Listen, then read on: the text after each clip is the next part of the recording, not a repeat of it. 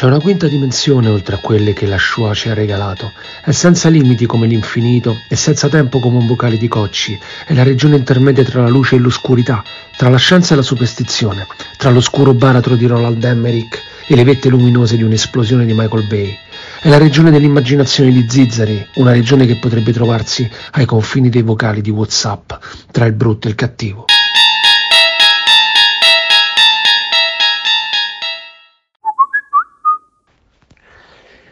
Ho trovato dopo tanto cercare, dopo tanti film visti, il mio film preferito di questa festa del cinema eh, di Roma 2022. Si intitola Asbestas ed è eh, il nuovo film di un regista che io eh, adoro, Rodrigo Sorogoyen, eh, di cui ho visto mh, Il Regno, che è su Prime, mi sembra un film bellissimo che racconta la corruzione, la costruzione politica e morale eh, nella Madrid dei giorni, dei giorni, nostri e Antidisturbios che quella corruzione eh, guarda da un altro punto di vista. Que- Antidisturbios è una serie tv eh, che, si, che si trova su eh, Disney Plus è davvero bella, adrenalinica, eh, tesa con dei bei, con dei bei personaggi. Beh, eh, con Asbestas diciamo che Sorogoyen è scappato dalla città, la vita, l'amore, le vacche, perché racconta la storia eh, di Antoine e Olga, che sono due eh, francesi, ehm, ho avuto l'impressione che abbiano un passato eh, all'università eh, di professori che decidono di ehm, cambiare, cambiare vita e di trasferirsi tra le montagne della Galizia eh, per coltivare la terra, campare dei pomodori e dell'attuga e al tempo stesso eh, cercare di rimettere a posto alcune casette eh, di modo che, che, possano essere affittate dai turisti perché Antoine eh, crede molto nelle possibilità, è rimasto da giovane innamorato di queste terre ed era, ed era convinto della possibilità ed è convinto della possibilità che possano rappresentare, diventare eh, interessanti dal punto di vista turistico. Ma para Antoine il suo sogno si frappone un'azienda eh, di energia rinnovabile ehm, che offre un sacco di denaro eh, nel paesino dove è Antoine, un paesino abbandonato dove sono rimaste solo nove famiglie, offre un mucchio di denaro per comprare i terreni e eh, piazzare le pale eoliche e sostanzialmente l'opposizione di Antoine causa il rifiuto di questa eh, proposta e ciò a sua volta causa il risentimento dei vicini di casa di eh, Antoine, due fratelli che vivono ancora eh, con la madre che iniziano a fargli dei,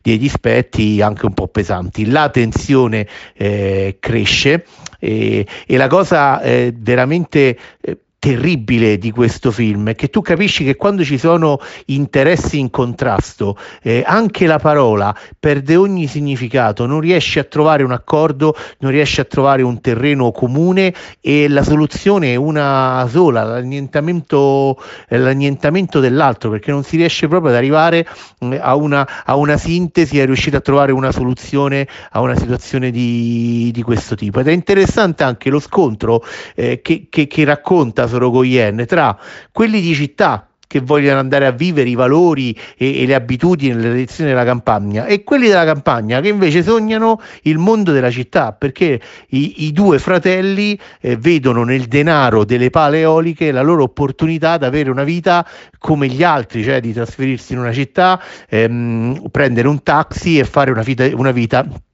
una vita cittadina. E mm, ecco questo racconta come comunque benché tu lasci poi la civiltà chiamiamola la civiltà urbana eh, la finanza e, e, e, la, e, la, corruzione rappresentata dai soldi ti raggiungono sempre. È, secondo me è uno dei film più belli del, 2000, del 2022, per me nella top 3 e, quindi è veramente da... non so ancora se ha una data di uscita italiana, ma è davvero da vedere.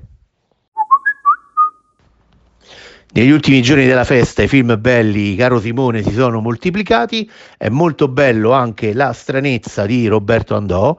eh, un regista che a me piace molto, eh, che ha un bello stile che intesse bene ironia, dramma ehm, e dilemmi morali e qui andò, racconta la nascita di un capolavoro come sei personaggi in cerca d'autore. Il protagonista è Pirandello, che ovviamente è interpretato da Tony Servillo, ovviamente perché Tony Servillo ha la faccia da Pirandello, gli fai il pizzetto è proprio lui, infatti assomiglia, la somiglianza è straordinaria, Servillo è, è bravissimo come sempre. E a sorpresa eh, nel film il, il, trittico dei personaggi è completato pensa un po' da Ficarra e Picone che sono molto bravi nell'interpretare sostanzialmente le muse di eh, le muse di Pirandello che ispireranno Pirandello eh, per sei personaggi in cerca d'autore. E i due sono due becchini di, un, di Girgenti eh, che conoscono Pirandello per eh, vari motivi e questi due becchini si dilettano di teatro. E eh, mentre stanno aiutando Pirandello a eh, seppellire una cara congiunta ehm, stanno mettendo in piedi un, una rappresentazione teatrale. E, ed è qui che vita e finzione si intrecciano ed è qui che nascerà appunto eh, Ehm, il capolavoro che poi eh, andò ci racconta anche le difficoltà che ebbe questo in Italia che fu fischiato, Pirandello fu insultato la prima al Valle mentre poi quando fu presentato in giro per il mondo eh, da altre parti un po' più avvezze a certe cose capirono la grandezza di Pirandello che poi vinse anche il Nobel per la letteratura. Altro film bello, visto dopo la stranezza, eh, è The Menu che è il film che si scaglia contro i Masterchef, le cucine da incubo, i quattro ristoranti e tutta sta marea di chef che sta inondando i palinsesti televisivi, non se ne può più e The Menu è un film che ci vuole ricordare che il cuoco cucina e fa da magnà alla gente e non è un cazzo di filosofo ehm, e che quindi forse bisognerebbe un attimino darsi una calmata. Mark Mylod eh, è il regista eh, gira con eh, sapienza, mi ha ricordato un pochino Don Look Up, un Don Look Up un po' più elegante, un po' più europeo, perché anche qui mescola ironia e satira sulla nostra società per raggiungere anche per cercare di raggiungere degli obiettivi quasi politici nell'evidenziare certe follie collettive eh, che, stiamo, eh, che, stiamo, che stiamo vivendo, ma già nella selezione degli aggettivi, papabilità, è molto talassico. Menu prende di mira proprio questo, questo, mondo, ma la proiezione che questo mondo ha nella società, nella società civile, in cui appunto, come dicevo prima, i, mm, gli chef sono diventati eh, i, nuovi, i, nuovi, filosofi e secondo me sta cosa non va bene. Molto bravo eh, Ralph Fiennes, eh, sempre più pelato. Eh, e veramente molto molto bella e molto molto brava Anya Taylor Joy ehm, che sta in scena tutto il tempo con le spalle nude veramente ha delle spalle bellissime, Simone. Ania ha veramente delle spalle lodevoli. Lo aspettavo più che altro per Margot Robbie, ho visto Amsterdam di David O. Russell, un regista che a me non piace molto, pur riconoscendogli una eh, delle capacità, mm, un occhio però a me le storie che racconta mi sembrano sempre troppo verbose, troppo ehm, artatamente arzigogolate, francamente, cioè si complica la vita solo per cercare di far vedere che lui è figo e che lui è originale e che lui è strano, ma secondo me non lo è. Ehm, Amsterdam non fa eh, eccezione, è una storia eh, che racconta sostanzialmente un tentativo di colpo di Stato fascista che ci fu negli, negli Stati Uniti. Eh, sono, I protagonisti sono due reduci interpretati da Christian Bale e John David Washington, il figlio di eh, Denzel Washington, che stringono questa amicizia in guerra con Margot Robbie, che era una eh, infermiera. Succede tutta una serie di cose. E, um, Christian Bale è bravissimo. Secondo me Washington non sa recitare, già l'avevo detto in, in Tenet, potevo pensare che era un po' una cosa richiesta dalla parte, eh, però secondo me non sa recitare e Margot Robbie è veramente Margot Robbie è una divinità, cioè proprio una creatura ultraterrena, di una meraviglia poi la moda anni 30 le dona particolarmente, è veramente una donna bellissima, e, è brava, è molto brava, e, mette sempre un tocco eh, nei ruoli e i suoi ruoli non sono mai uguali l'uno all'altro. Eh, però è veramente bella. Poi qua c'è pure Anya Taylor Joy, quindi è una combo, una combo terrificante. Cioè, eh, uno guarda il film e pensa solo, e pensa solo a loro però ecco è il film di Russell in cui cerca di fare l'originale, lo strano e di racconta storie irrequiete, eh, storie particolari, storie dove la normalità non esiste e poi fa i giochini eh, visivi da regista quando, fa, quando arriva eh, l'attore famoso, no? tipo Taylor Swift eh, e lui fa sti primi piani con lo zoom per dirti oh guarda hai visto, hai visto chi c'è eh, te, te, dà te, dà di gomito per far che vede quanto è bravo eh, perché lui ha un sacco di attori fighi e famosi che gli vanno dietro. Io proprio non ehm, io francamente non lo sopporto e ti confesso che Amsterdam mi so pure un peletto addormentato forse ho russato. Per 30 secondi forse mi è partita, partita la, la russata mi dispiace L'ultima cosa che ho visto eh, venerdì è stata Kill Me If You Can, un documentario di eh, Alex Infascelli eh, su un eh, marine di origine italiana che alla fine del 1969 mi sembra eh, dirottò un aereo e detiene il record mondiale di dirottamento perché riuscì a attraversare, dirottò un volo San Francisco-Los Angeles e riuscì praticamente ad atterrare a Roma. Eh, fu processato in Italia e mentre negli Stati Uniti avrebbe rischiato la pena di morte, in Italia gli abbiamo dato un anno e mezzo. Vabbè. E poi questo qui ha fatto per 30 anni eh, il benzinaio a Corso Francia.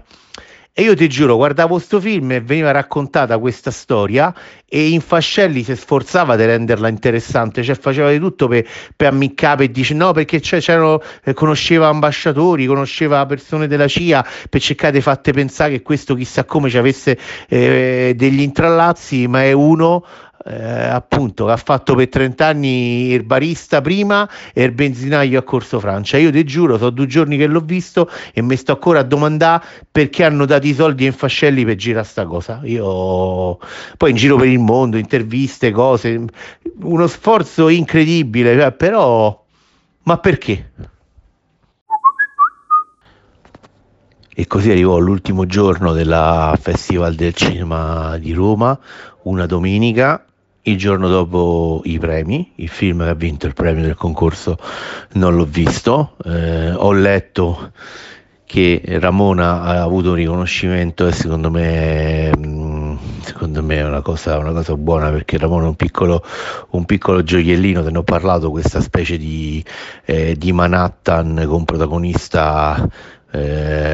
una Annie Hall che però fa Woody Allen sostanzialmente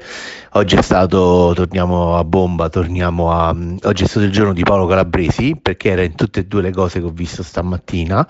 E la prima è stata Il gol de Turone era buono, un documentario ispirato al celebre caso eh, calcistico del 1981 quando eh, nello scontro Juventus-Roma che valeva sostanzialmente la vittoria del campionato fu annullato un gol eh, alla Roma. Ehm,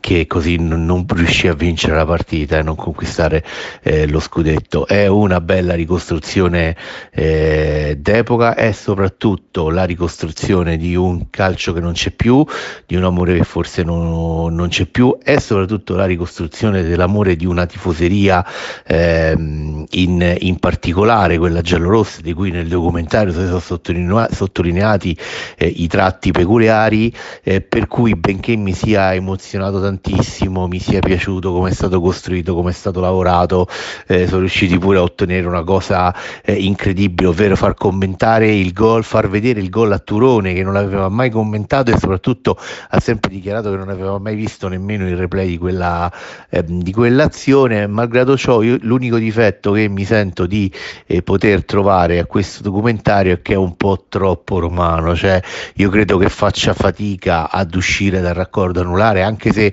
ripeto, eh, gli autori si sono impegnati perché hanno intervistato eh, personaggi e calciatori juventini, quindi non è, un, non è una cosa di parte, però racconta molto il calcio, il calcio romano e soprattutto romanista.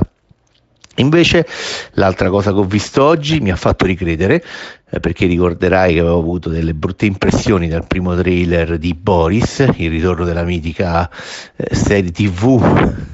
italiana che prendeva in giro eh, 15 anni fa prendeva in giro la tv generalista eh, italiana con le fiction e tutta la roba lì. Boris torna e stavolta prende in giro le piattaforme, benché su una piattaforma eh, vada perché sarà su Disney Plus a partire dal 26 ottobre e ti confesso che mi sono fatto le risate che mi facevo una volta, cioè non hanno perso la verve, non hanno perso, come ha detto Pannofino nel, mm, nella conferenza stampa, non hanno perso il graffio c'è stato il tributo eh, all'attrice che interpretava Itala, ma soprattutto a Mattia Torre, che era uno dei tre sceneggiatori, e ti dico che il tributo a Mattia Torre mi ha fatto piangere perché è stato veramente emotivamente intensa, è una bella cosa, non dico nulla per non rovinarlo, te lo però è davvero, è davvero bello, la serie fa ridere, ci sono stati secondo me, ci sono un paio di sbavature a livello di sceneggiatura, di cose incomprensibili che avvengono, però chissà, magari la cosa è voluta, chi può dirlo, e dai, un bel ritorno, otto puntate di mezz'ora su Disney Plus dal, dal 26 dal 26 ottobre e questa, questa festa ce la siamo, ce la siamo levata. Eh, piccolo bilancio, mi ero ripromesso di fare un pagellone, eh, non so se riuscirò a farlo, ne ho visti parecchi di film, credo di essere sui 15, eh, 16. Il film più bello è, confermo, Asbestas. Eh, podio un bel 9, 9 e mezzo. Podio Causeway con Jennifer Lawrence io do almeno, almeno sette e mezzo e poi Raymond e Ray 7, sette e mezzo anch'esso. Eh, ho visto, non ho visto tanti film Chelsea, eh, film medi, mm, ho visto qualche porcheria, il principe, il principe di Roma non si può perdonare, è imperdonabile. Mi è rimasta la curiosità di vedere Django malgrado la Comencini e niente, e dai, è andata all'anno prossimo forse se campamo. Ciao.